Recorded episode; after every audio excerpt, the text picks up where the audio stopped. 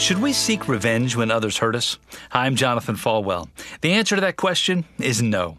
Christ is the example of making sure that we never seek revenge.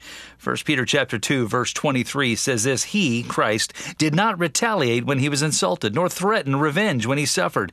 He left his case in the hands of God, who always judges fairly. So, what we know is this, is God has our entire lives in his grip. So let him deal with the inequalities of life.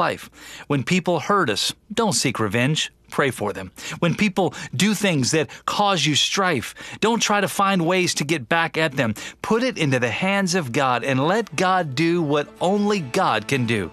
You see, when we do that, that is when we are most like Christ. You've been listening to One on One with Pastor Jonathan. To learn more, visit falwell.com.